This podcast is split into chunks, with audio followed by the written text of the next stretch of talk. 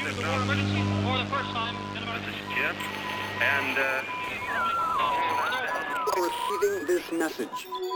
We are Ken Jennings and John Roderick. We speak to you from our present, which we can only assume is your distant past, the turbulent time that was the early 21st century. Fearing the great cataclysm that will surely befall our civilization, we began this monumental reference of strange and obscure human knowledge. These recordings represent our attempt to compile and preserve wonders and esoterica that would otherwise be lost. So, whether you're listening from an advanced civilization or have just reinvented the technology to decrypt our transmissions, this is our legacy to you. This is our time capsule. This is the Omnibus.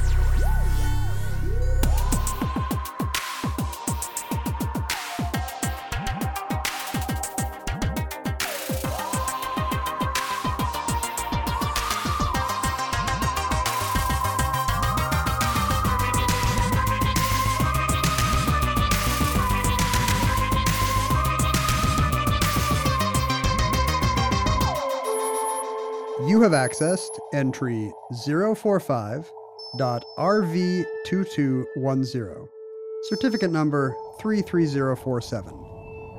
The Anarchist Cookbook. Did you know if you mixed equal parts of gasoline and frozen orange juice concentrate, you can make napalm? No, I did not know that. Is that true? That's right. One can make all kinds of explosives using simple household items, Really? if one were so inclined. Ken, would you describe yourself as a counterculture person?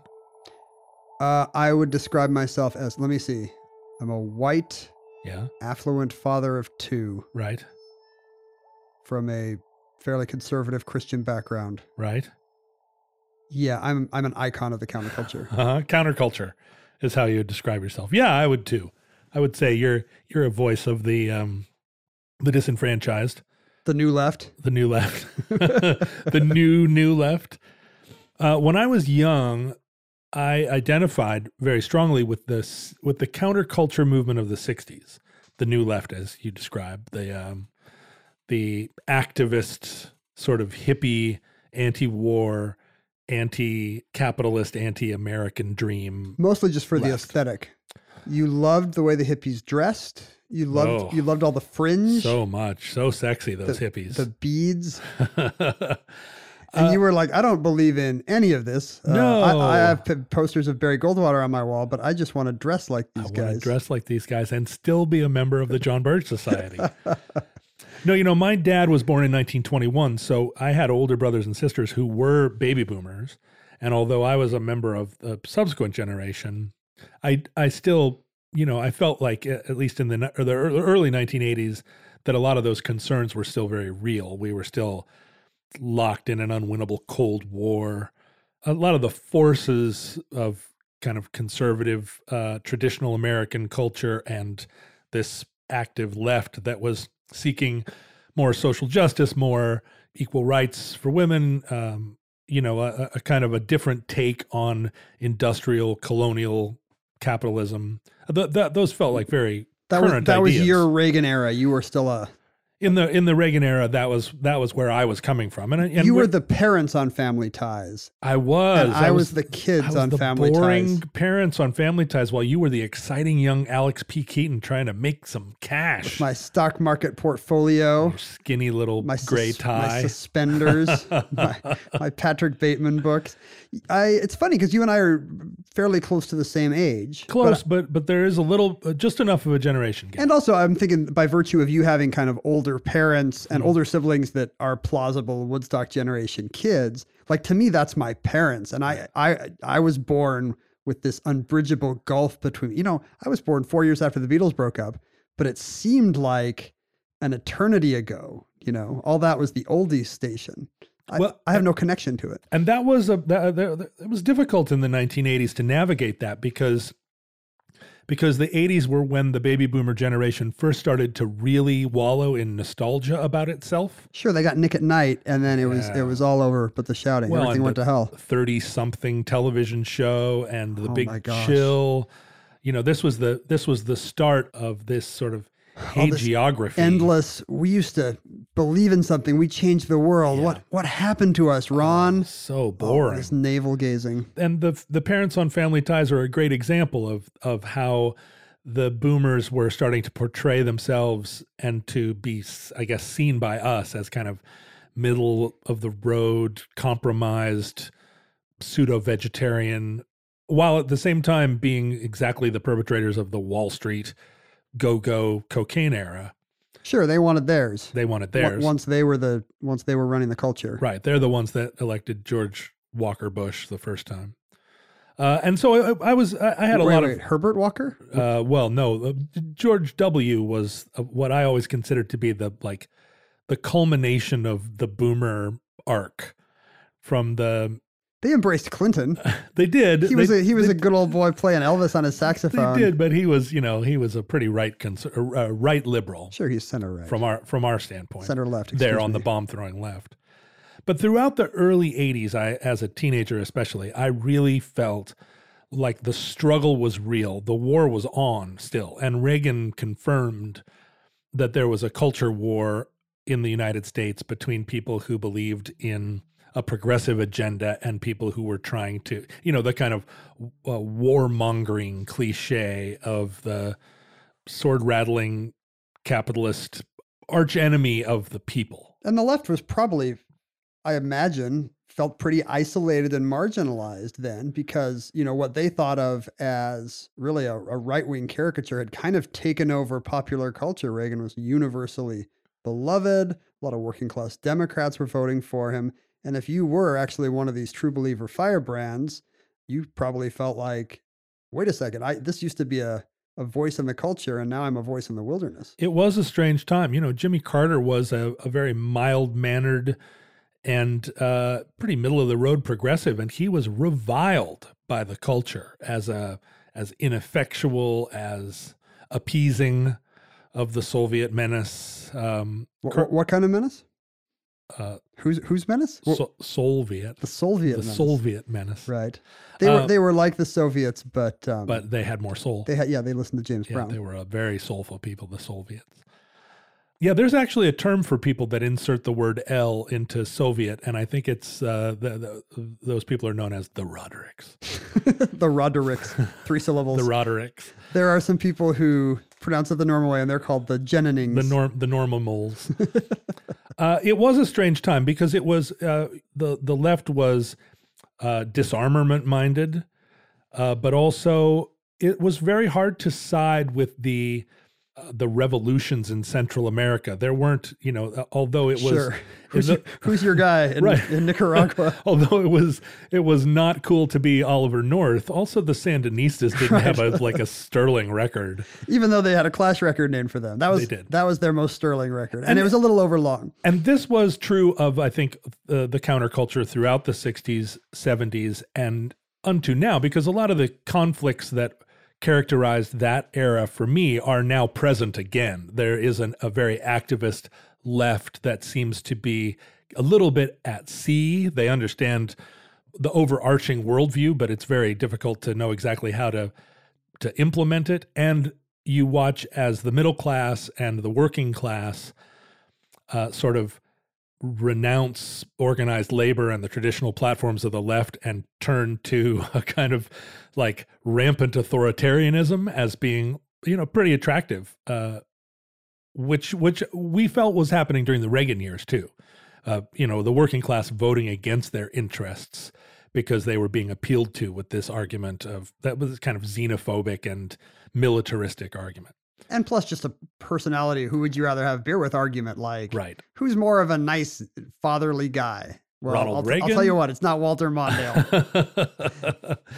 um, but the strange bedfellows problem was a big problem as a as a leftist radical because you, don't want to have Che on your poster, and it's it, you're, you're who are your friends right is it Castro is that really I mean do you really uh, if you are against Ronald Reagan does that suggest that you are for the Brezhnev yes, I wrote in I wrote in Brezhnev in every election during my lifetime. And you saw a lot of these events, like when Jane Fonda went to Vietnam to show her anti-war support for the noble people of Vietnam, it was a very bad optic and a very kind of misguided idea that you basically would go give aid and comfort to the enemy of your nation at war.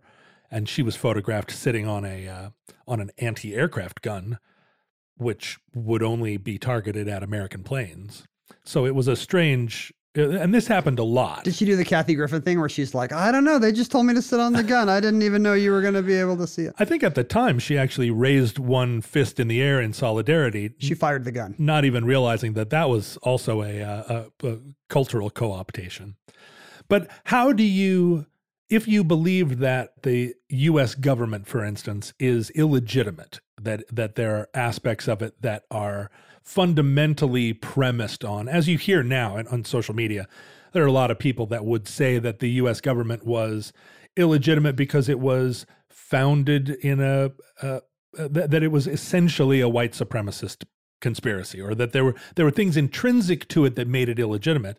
And so taking up armed struggle against it is morally acceptable because from a moral standpoint the government has no authority. And this is you know often a an argument made from from revolutionaries on both sides the right and the left. They challenge the authority of the thing that they're at war against and it validates or or, or rather it um it it condones extraordinary measures murder and and uh terrorism because the ends justify the means The, I think the far left is better at optics today than the far right. The far right seems to have no self awareness of how Nazi imagery looks, Right. for example. Whereas, you know, Bernie Sanders is doing these kind of honey colored uh, campaign ads with uh, America by Paul Simon playing, you know, like these guys figured it out. We're not, we're not hopping on the anti aircraft guns anymore. right No more Che posters. no more big red stars on our shirts That's right. Uh, the left has the the long-standing problem though of fighting most of its battles with itself right. you know the the right is is really good at um at like circling the wagons and putting the whole mismatched group of concerns into one big cauldron Yeah, the left's big problems are introspection and conscience. Right. It's awful. so in the the the revolutionary 60s there was a, a lot of sort of energy devoted to the idea that the only way to to really make a difference in the United States would be to start a, a- an actual insurrection, right? A kind of resistance that took the form of of a revolution. And revolution is a is a popular way of changing government. It's I would say one of the One of the one of the more popular ways. one of the top four. There's elections. Uh, Uh, there's it being invaded by another country. um, there's the the Somalian version, which is just 20 years of an- anarchy. implode. I guess it's kind of a high watermark for this idea being in the mainstream. You know, huge student organizations on every campus, premised on the idea that some kind of revolution is necessary. That working within the system is not going to cut it when it comes to uh, Vietnam and all the other corruption and compromise of our era. Well, and what made 1968 such an extraordinary year was that that was happening around the world in the Czech Republic, in Paris. You know, that's the idea that the students were going to rise up and affect a dramatic and sweeping change. How they do? Should we look at their record? Huh. Paris Con. Let's see. Uh, the the uh, the Velvet Revolution, I, I think maybe was a 20 year later result of it. Václav Havel's presidency, kind of. but nothing like that happened in Kent State 20 years later. No, so not really. I guess Prague was the place to go. But when you think of the revolutions of 1848 in Europe, like they bore fruit, not necessarily immediately, but um, but sometimes decades later. Way to take the long view. Yeah. Well, you know. That's very comforting for all these do nothing students who are like, yeah, look what happened eventually. I get I get uh, yelled at on the internet for taking the long view all the time. You're not allowed to do that now. You're, you've got to you've got to fight your battles where you stand. You need to have a hot take. Yeah, you gotta in the, hot We're in the short view era. Uh, but about 1981, I guess I was, you know, I was a member of some. Not you. I, they didn't even qualify as student groups, uh, but uh, like-minded students in the Anchorage, Alaska school system kind of found each other. We you recognized one another by the fact that you were wearing fatigue jackets that you bought at the Army Navy surplus store. You would see each other at the same punk rock shows at youth centers, and someone uh, hipped me to the Anarchist Cookbook. How would you tell yourself apart from like the weird right wing kids wearing their Army Navy surplus store stuff? At the time, the weird right wing kids were not wearing the, the the survivalism in Alaska didn't have like a fashion sense yet. I think nowadays the the weird uh, neo right has that they spend a lot of time waxing their mustaches. They were, but in your day, they were just wearing J.C. Penney's. yeah, at the, time, it was just stay press slacks. I mean, it was really only the left that took an interest in looking like a cool army man. That's going to pay off too. Speaking of the long view, having the fashion sense, that's going to win over the hearts and minds eventually. I mean, when you look back at at history, really, history is just it like- belongs to the well dressed. it belongs to like the people that had the best men's fashion. Yeah, you're like, why do we talk about Hitler every single episode? It's because they were the best dressers of that war. But That's the a hot take. Speaking of the hot take hey, era, thank you. Come on, come on, ladies. let's stick around. John's going to talk about Nazi boots for an hour. You know, Hugo Boss dressed uh, dressed the Third Reich. Is that true? Well, y- yes, it is, um, and we can talk about that on a future episode of Omnibus Cross reference. because it's not a. Um, Because people need more of us talking about the Third Reich. they do, they do. It's not entirely true. It's not that Hugo Boss himself went with a tape measure and and took Hitler's inseam, Inseam? but uh, but yeah, we'll cover that. We'll cover that later. You got to do the inseam on both sides because he only had one testicle. oh, right. It's gonna He be a, it's gonna be a different measurement. He dressed left, I guess. do people say that anymore? No, right? Certainly people that that get their clothes tailored the reason people don't say it is that no one gets their clothes tailored anymore Nobody at Nordstrom is going to ask which way you dress. i bet you if you went into a room with a, a tailor of a certain age he would ask you which direction you dress. Well, probably, if I'm a good-looking man. well depending on how tight you wear your trousers uh, but the anarchist cookbook i was able to find Where'd you buy it? at an alternative bookstore which is also a thing that maybe our young listeners don't have a ton of experience with We should probably start with bookstore. you used to be able to go into a brick and mortar location. There would be books on shelves. It's insane. yeah every once in a while Magazines and newspapers by the entrance. If you walk into one of the few surviving ones, you might see Ken Jennings sitting at a folding table with a stack of his most recent book, Looking- Planet Funny, Looking sad and lonely. ready to uh, autograph it over to whichever of your spouses you're buying it for. there are wonderful independent bookstores still around, but yeah, not so much of the uh, counterculture bookstore. so there, uh, there are still some counterculture bookstores, but it used That's to all be. new agey now, right? yeah, that's the problem. Now it's all the right. It's candles and books. candles and books. You want a store with books, but no candles. There is the bookstore in the Pike Place Market that still is like the revolutionary counterculture left, bookstore. left, ba- no, what's it called? Left bank. Left Bank Books.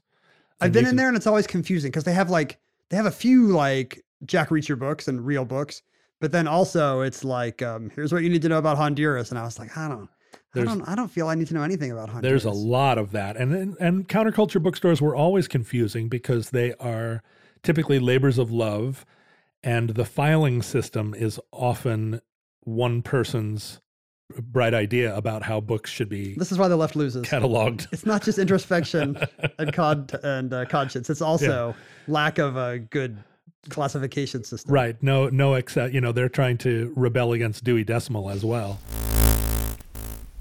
When it comes to meat, quality makes a huge difference in texture and taste. And even though it might be better for you and the environment, a lot of the higher quality meat you find at the grocery store is just too expensive for most people's budget. Thankfully, there's ButcherBox. ButcherBox believes everyone deserves access to high quality, humanely sourced meat at an affordable price. That's why each month ButcherBox ships a curated selection of the finest cuts right to your home. Choose from 100% grass fed and finished beef, free range organic chicken, heritage pork, wild caught Alaskan salmon, and sugar and nitrate free bacon. No antibiotics, no added hormones, just meat the way meat should be. And right now, you can get two pounds of ground beef and two packs of bacon absolutely free, plus $20 off your first box when you visit butcherbox.com slash iHeart or use the promo code iHeart at checkout. That's butcherbox.com slash iHeart or use the promo code iHeart at checkout. Uh, so I went into an, a, a counterculture bookstore and found a copy of the Anarchist Cookbook. And it was during a period, the Anarchist Cookbook, from its initial publishing in 1971, was immediately an incredibly controversial book. And it went through several stages. Um, different states tried to ban it. It was always something that was that was difficult to find, and a lot of effort was made to suppress it but it was also during an era where free speech in publishing was a was kind of a, a cause celeb for intellectuals again largely on the left uh, the idea that the first amendment amendment protected printed material and that it would it behooved us as citizens to read all manner of disagreeable text in order to form our own opinions. And this is a high watermark of, of the left doing this, of the ACLU defending Nazis in Skokie or whatever. That's you right. Know, like uh, the principle is more important. Well, and this was also in the uh, you know the aftermath of say Lenny Bruce and the obscenity trials. The idea that you could uh, censor comedy or censor thought by describing it as dangerous, as uh, obscene or uh, seditious, and so the left and the intellectual left had a real uh, there was there was a considerable impetus to maintain this kind of freedom of the press uh, to enshrine it and to protect it as one of the holy pillars of the United States. And the First Amendment case for banning a book like this is pretty weak. The uh, you know I looked up the the what's still the ruling language, and it's from a 1969 Supreme Court decision. You know, to be to be banned, a book would have to be quote likely to incite imminent lawless activity, right. and that's a pretty high standard. Um, it has to be likely to incite. You have to demonstrate that something imminent would have ha- you know happened that would not have happened without the book. I mean, this is the case that was uh, that was made uh, about the Turner Diaries, which was the novel by uh, William Pierce that was sort of considered to be like a the Bible of the racist right. It's a it's a novel where white supremacists overthrow the federal government and create a white homeland, and it was cited as a influence on Timothy McVeigh when he bombed the Turner's first name is Earl. That's the name of their brave white hero. Like to them, Earl is a sexy name. Earl Turner. Look out for Boy, Earl. Earl Turner does sound like a sexy guy that works at the feed and seed Like, store. exactly. To us, it's some it's some trailer park caricature, but to them, they're like Bond, Earl Bond. Uh, and there's been quite a um, quite an effort to suppress the Turner Diaries because it's such a uh, the, you know it's the book has such a sort of despicable take. But again, can you make the argument that it is inciting violence? You really can't. Very hard to dis- to demonstrate in court that this attack or this bombing would not have happened without the book. Like, sure, the wacko had the book, but you know, does John Lennon get shot without Catcher in the Rye? Probably. Right. You know. And the thing about the Anarchist Cookbook is uh, it's often referred to as a kind of Bible of of people that are committing violent acts. Um, it was found among the Columbine shooters' effects. It's a pretty good and damning list. Uh, Timothy McVeigh in the Oklahoma City bombing, the guy that shot Gabby Giffords in Arizona, the Boston Marathon people. Law enforcement link it, and I don't know if any of these are tenuous, but it gets linked to a lot of high profile headline making violence. It does. And it's unlike the Turner Diaries, it's explicitly a how to, I believe, right? I, I have never owned a copy, but it has cookbook in the name. It is. It's not like the Twilight Zone episode where you find out later it's a cookbook. Like, this is like, we are going to make detonators, guys. Well, so the way the book came about, a, a, a teenager by the name of William Powell, who had kind of grown up overseas, uh, went to British schools for a while, felt estranged from not only like his parents and the culture at large, but also he was an American kid with a funny accent. Like, have we talked about this on the show? Third culture kids. Third culture kids like, Like, you. Yeah, you don't feel at home either in your, you know, putative home country or the place where you live. You're a permanent outsider. And I never actually started making You never Bombs learned out of Clorox bottles, detonators. no, you sat and watched Jeopardy until it made you famous. that's that's really if you have the choice between making bombs out of bleach bottles and just watching a lot of game shows, you really should stick with the game shows. Listen, to you kids out there who are like, where do I belong? Watch TV. When you see the weirdos at your school wearing the Army Navy store, just be like, "No thanks. I'm watching. I'm watching the feud." Avoid at all costs. and also, don't be introspective. As Ken has told us, that is a bad way to be. It's just going to weaken your uh, your cause. You know, you're, you're you're letting your ideology down if you think what's the right way to do this. But William Powell, uh, he took his estrangement and mixed it with a healthy dose of, of late 60s cynicism. And he went to the New York Public Library and spent quite a bit of time researching how to, you know, re- reading old special forces handbooks and chemistry textbooks. this is interesting. He he does not have any firsthand experience with any kind of left wing groups. He is this a, is not stuff he and his buddies are doing on campus. he is a teenager who has never done a single one of these things. He's a nerd at the library. Uh, he researched all these different formulas and then wrote about them very authoritatively.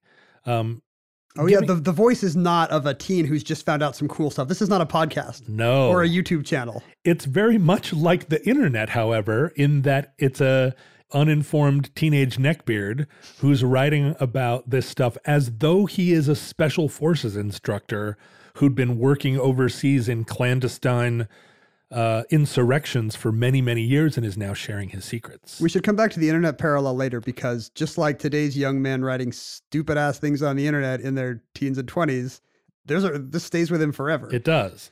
Uh, he he publishes this book, and it is an instant hit.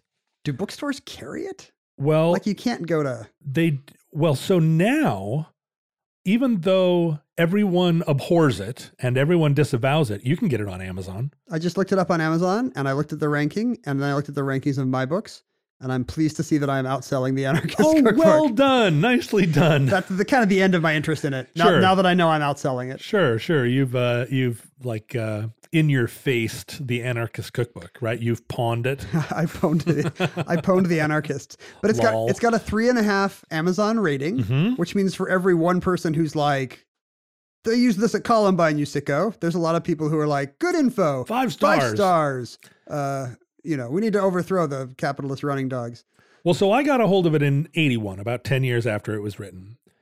And I was very interested in its contents. Um, You're how old? You're a junior in high school or something. so in 1981, yeah, I would have been 12. oh, you're uh, younger. 12 years old. Well, no, I was a, I was in junior high, I guess. You bought the anarchist cookbook at 12? Yeah. Well, I was very precocious in my uh, in my desire to fight the United States. What were you gonna? You were gonna blow up. You were gonna put cherry bombs in the urinals. What were you doing? Yeah. In fact, in fact, I I, I got uh, temporarily expended from school for uh, uh, for bringing some bombs to school at one point.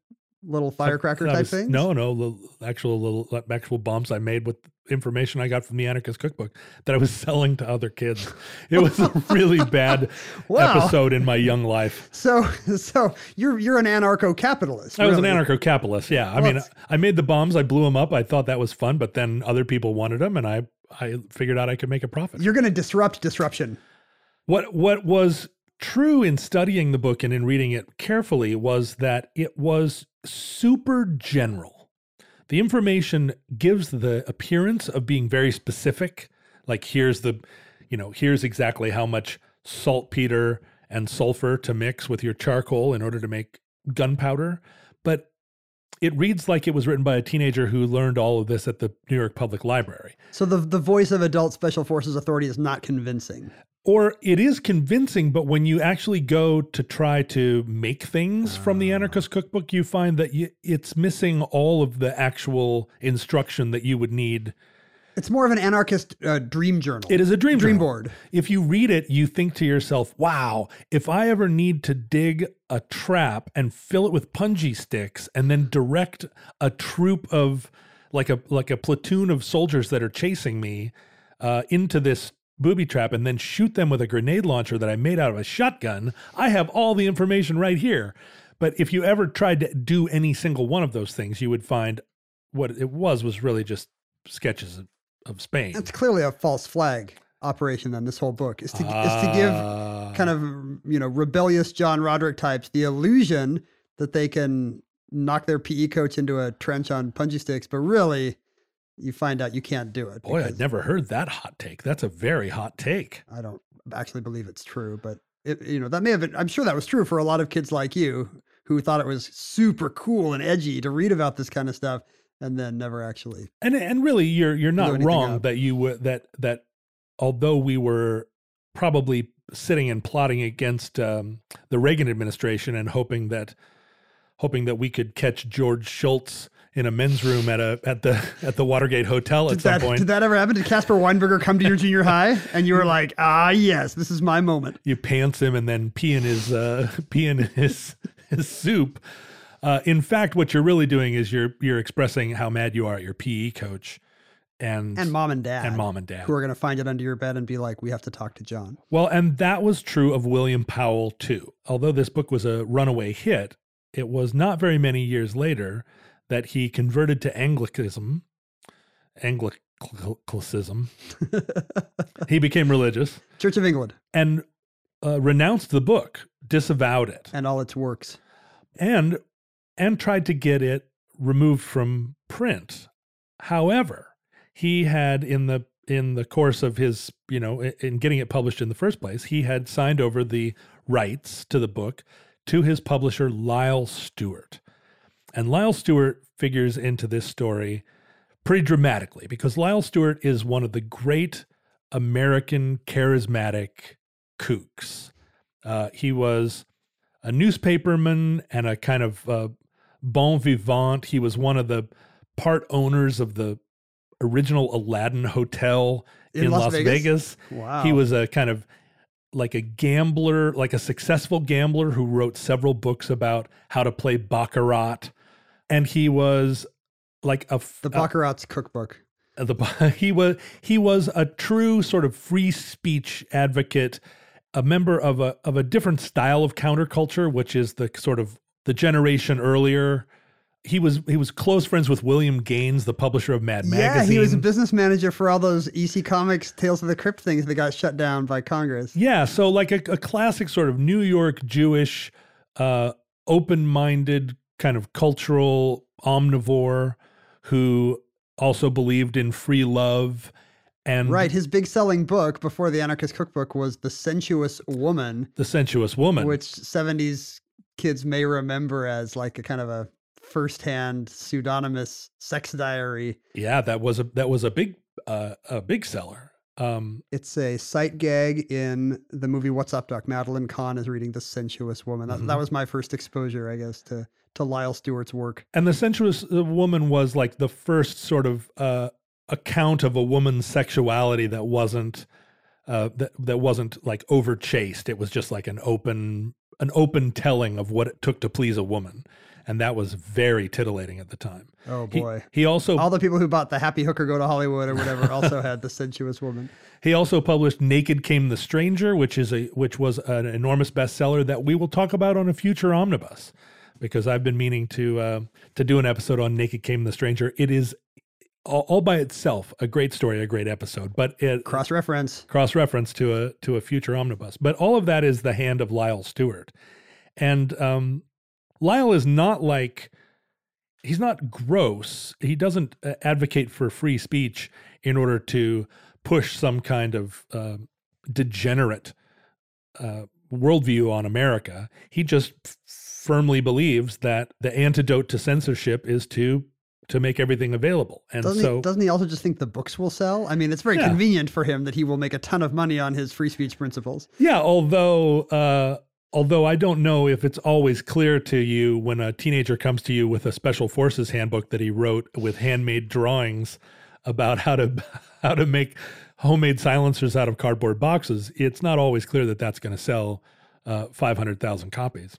He let his. I'm reading that his company was later sold to another kind of uh, slightly under the radar publishing company called Carol Publishing, which reminds me of uh, a big court case that's relevant to my interests. Uh, it was a Seinfeld trivia book that Hmm. Carol Publishing put out. And Castle Rock, that produced Seinfeld for TV, said, no, no, no, no, no. You can't put out unofficial Seinfeld trivia books. We own Seinfeld trivia. We deserve the right to market trivia books based on the show we make. And uh, where'd this get to? Second Circuit Court of Appeals finds in favor of Castle Rock, and uh, unofficial trivia books are no longer fair use. Really? Yeah, do not start writing some unofficial Buffy the Vampire Slayer uh, fan book, which I know you're excited to do because well, don't don't write an omnibus uh, fan book of of our podcast because we'll come after you with our high powered lawyers. we will have Castle Rock v. Carol Publishing precedent in your face fast, just so fast it'll make your head spin. Well, you know, our number one high powered lawyer is Ken Jennings Sr., who uh, who who brooks no fun, funny business. my dad is actually Ken Jennings Jr. Did you know this? Are you Ken Jennings three? I'm the third, and my dad just is delighted by this. He, you know, he will just tell random strangers at the or clerks at the store, "Yes, Ken Jennings, that's my son." Although I'm Ken Jennings Jr., I'm my own son's father. Or some, wow, wow, wow. I don't understand. He's a he's dad joke like er font. right. Oh, is Ken Jennings Granddad joke. one still alive? He is no longer with us, but he was like a, a pet food salesman from originally from Muleshoe, Texas, and later from Central Washington. Wow. R.I.P. KJ Senior, R.I.P. Long may you wave. the OG, The, Pu- the OG Purina Ken flag Jennings. flying, flapping slowly in the wind. Have you always wanted to learn to play an instrument? Maybe you've even tried at some point, but gave up because you felt lessons were too expensive or that you just didn't have the time. Thankfully, there's Yousician. Yousician is the fun, easy, and affordable way to learn guitar, piano, bass, ukulele, and even singing. Just download the app to your desktop, tablet, or phone and start playing. Yousician gives you 24 7 access to a vast catalog of video lessons from professionally trained educators, as well as thousands of exercises and songs across dozens of music genres, all tailored to your goals. And with Yousician's award winning technology that listens to you play, you'll get real time feedback on timing and accuracy so you can actually see yourself improving as you learn. Start your extended 14 day free trial of Yousician's Premium Plus package at yousician.com slash start. That's unlimited access to thousands of lessons, exercises, and songs on as many instruments as you want for two whole weeks. Just go to yousician.com slash start. That's Y-O-U-S-I-C-I-A-N dot com slash start.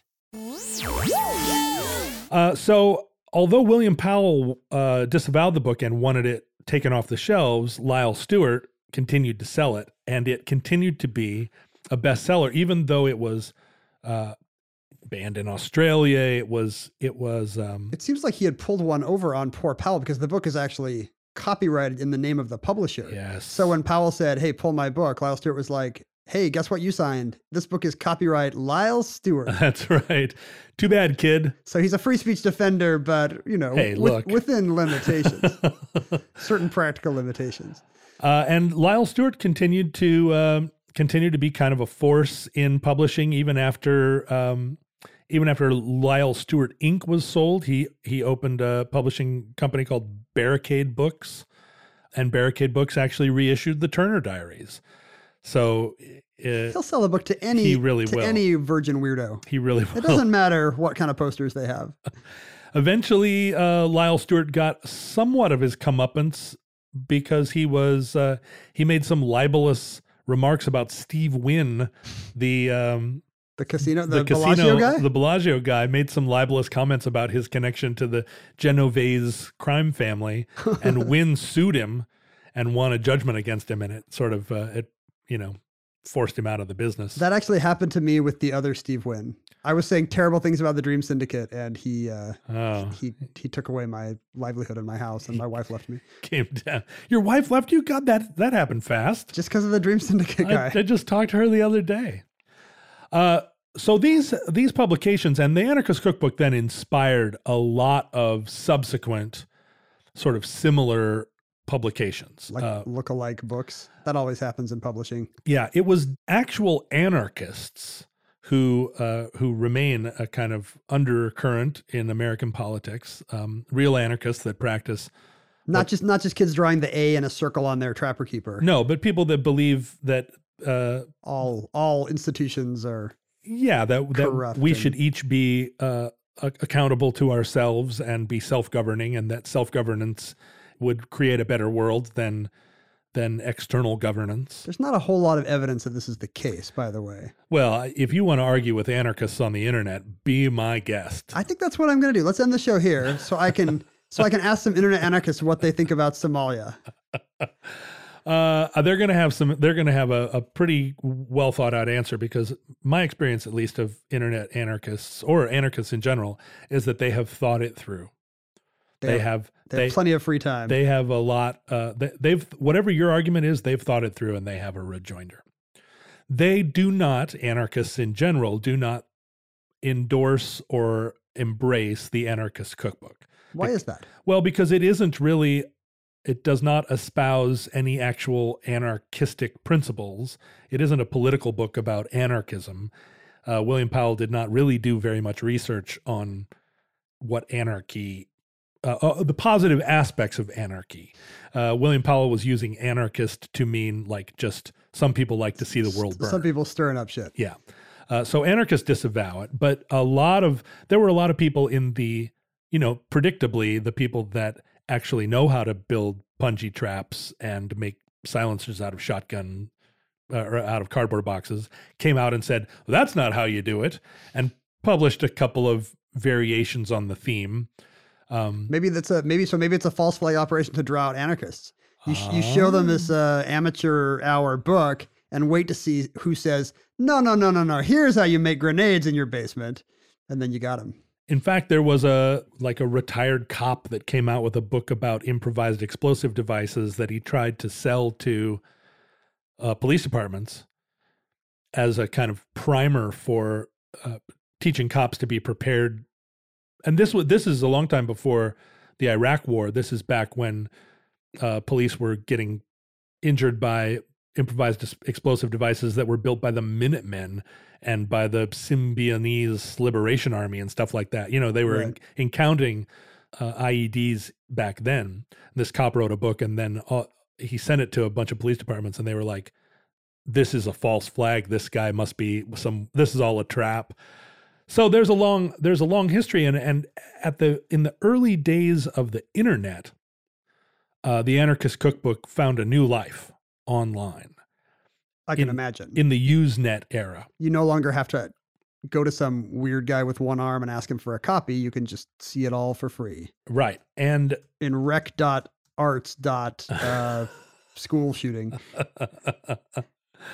uh, there's a there was an anonymous author of this type of article called the Jolly Roger on like early Usenet stuff who compiled not only the anarchist cookbook but a lot of these texts about about improvised warfare and survivalism because there's there the Venn diagrams really overlap at a certain point between people who want to build uh, traps to kill police and people who want to build traps to kill zombies and people who want to you know go sta- Zombie police. zombie police which is a great band uh, people who want to go start a white homeland and make it impenetrable to all the uh, I don't know break dancers that they think are going to come to Montana and all, try, the, all the zombie b-boys. trying to break Zombie into their compound and steal their bulgur wheat.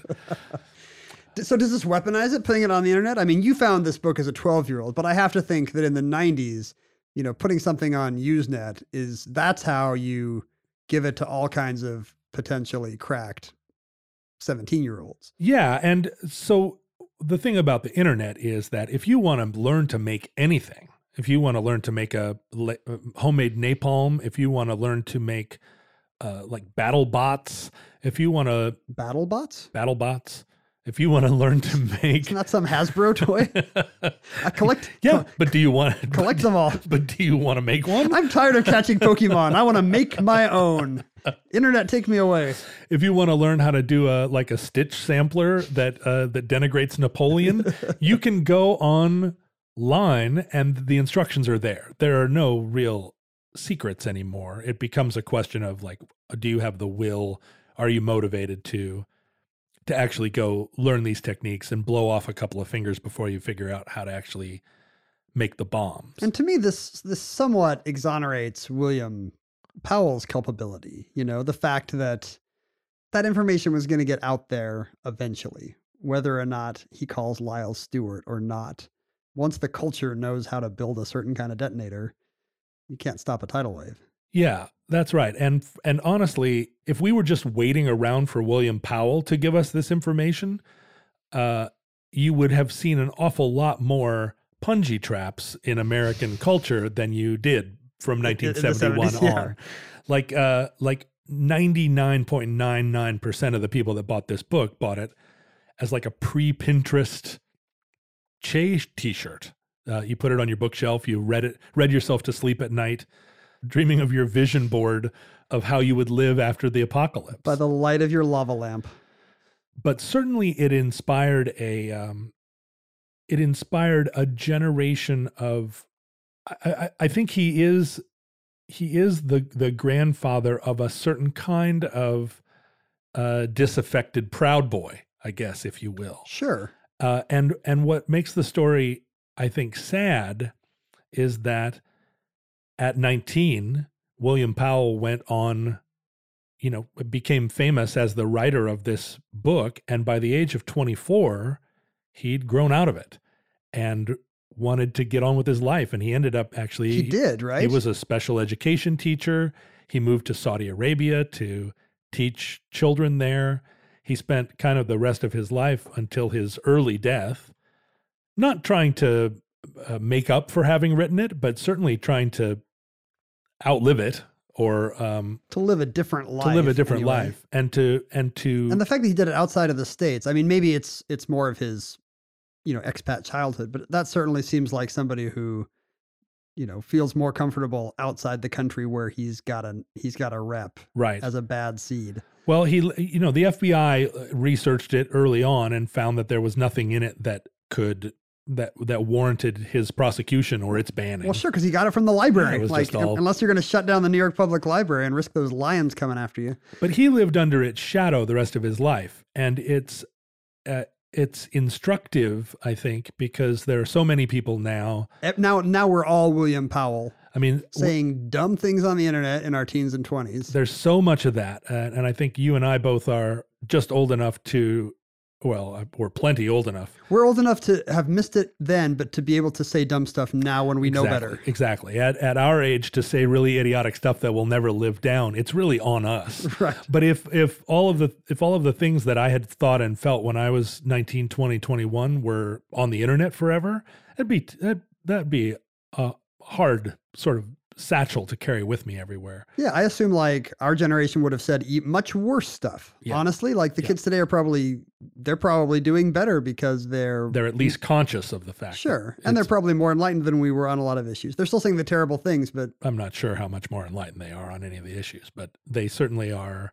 They have a um, they have a, a reciprocating chorus of like-minded people that a lot of us didn't then, right? I mean, I think those of us that were reading the Anarchist Cookbook in 1981 felt pretty isolated because we didn't have a global network of people that could bounce those ideas off.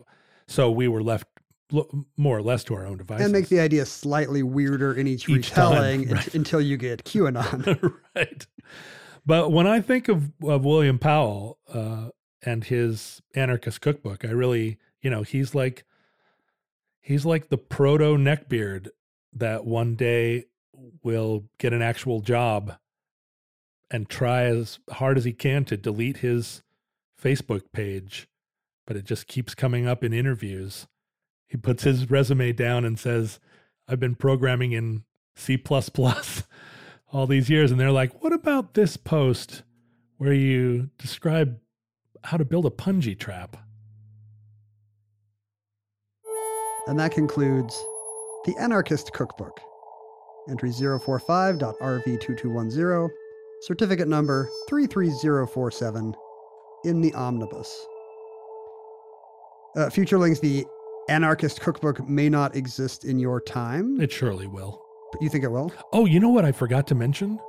Well, you, you- I'm doing the outro. It's too late. No, no, no. You, I you think can't I say can, anything I now. can still, I can still get this in. Why would you think you could talk during my outro? Come on. I have I have Instagram handles to read. No, it's one more thing that I forgot to mention. I think the future is going to want to hear it. What is it?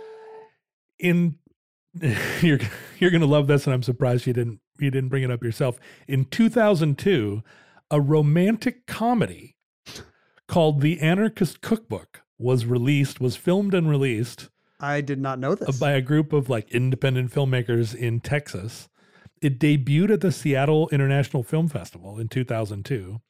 And the plot of the film was a lovable ragtag group of anarchists living in a squat are kind of uh, radicalized by a an interloper who has more anarchistic ideas than than they did, and hilarity ensues. The film had a budget of two million. It has the guy from My So-Called Life in it. It does. It it has uh it has kind of an all-star cast. It was actually one of the producers was Robert Brown who worked with like Spielberg as a producer. It had a budget of 2 million and it earned $14,000 at the box office. I'm sure they can. There's some kind of creative accounting that'll make up for that. But it's it's brilliant to me that somewhere along the line uh a screenwriter and director, in this case Jordan Sussman, Somebody optioned this book. said, "You know what? The Anarchist Cookbook. That's the Do you think somebody wrote a check to Lyle Stuart for? But he, he, I don't think Lyle Stuart would have taken this lying down. there was a there's recently a movie of what to expect when you're expecting. They're now adapting um, pregnancy manuals into into rom coms as well. so this is a new this is a new uh, a venue Yeah, for rights he's holders. just like not that into you. I can't wait to see the World Almanac and Book of Facts, the movie. wait, wait. What about Ken Jennings' Planet Funny? exactly. Where's my big name movie? I mean, you refer to me in that book. Maybe I'll get a cameo. Yeah, you could play yourself. Yeah, Who who would you like to play you? Juliette Lewis. there is I, I don't know why we need this movie. There's already a movie that teaches kids how to make booby traps. We already have Home Alone. Oh, that's right. This is Home Alone is basically the anarchist cookbook of the of the 1990s. Of the 90s, yeah. If you were an eight year old in the 1990s, that's where you learned all your all your punji stick traps. for- Anyway, if you take anything away from this episode, go watch the Anarchist Cookbook film and give another four dollars to to uh, like offset the two million dollar budget. Yeah, we need to get enough people to watch this movie that they make back their 1.986 million dollar investment that they're down right now. Anyway, go on with your outro. Sorry. Um, in the unlikely event that social media exists, even if the Anarchist Cookbook, the movie or the book, does not, you have uh, you can find us at Omnibus Project on nearly every platform there is or was. If you want to see, if you want to hear white men saying regrettable things on the internet, we are at Ken Jennings and at John Roderick. Uh, there is a Facebook group called the Futurelings, devoted to uh, adapting each of these entries into trading card form. hmm It's a new And ultimately new art. into novels and then into films. Yeah, this is where the omnibus film is going to be born. Actual futurelings will be consuming all of this through different receptors. It's hard to see what the through line would be of the omnibus movie. Oh, Like the, the, yeah. the plot starts with I'm the afraid that it would be. defenestration of Prague and and Starlings escaping. And I don't know how you get from there to uh, to books without the letter E and uh, exploding battleships. I'm afraid it would it would end up being fanfic of a kind that I don't want to have to read or even hear about. It would certainly have a cast of thousands. Um, what did I not say? John is at John Roderick on Instagram as Oh, well as Twitter Right. Uh, you can email us at how omnibusproject at, at how stuff howstuffworks.com. You can snail mail us at Omnibus Project, P.O. Box 55744, Shoreline, Washington 98155. Not the zip code from Zoom. Uh, listeners, you are probably living in a world which is the aftermath of a violent revolution uh, that was perpetrated by Anarchist cookbook anarchist cookbook readers. uh, readers and with, and with roses and in their Twitter handles. film watchers. Probably it's the Right. film that inspired the revolution that brought an end to the world. That my so-called life guy is our new leader. Not Jared Leto, the other one. But if you are listening to this podcast from the bottom of a punji trap, um, we have no idea how long from this recording our civilization survived. And I have no idea how to get you out. I didn't read the book. Just hope that they didn't, uh, that the whoever built it didn't smear those stakes with any poop. Is that what you're supposed to Yeah, do? that's a bad thing to do. It makes people really sick. Uh, It, it not only kills them, but it also makes them feel gross while they're dying. The ultimate insult. Uh, we hope and pray that this catastrophe we fear may never come, or at least that it doesn't come to visit us. Um, We hope that we get away, basically. we hope that we get away with this whole this whole crime. we hope that the human race outlives us by at least half an hour. But if the worst comes soon, this recording, like all our recordings, may be our final word. If Providence allows, and uh, leave it to you to determine what exactly we mean by providence. Could mean a lot of things. No, it means the Judeo Christian God. We are not interested in any other views of the universe. We we hope to be back with you soon for another entry in the omnibus.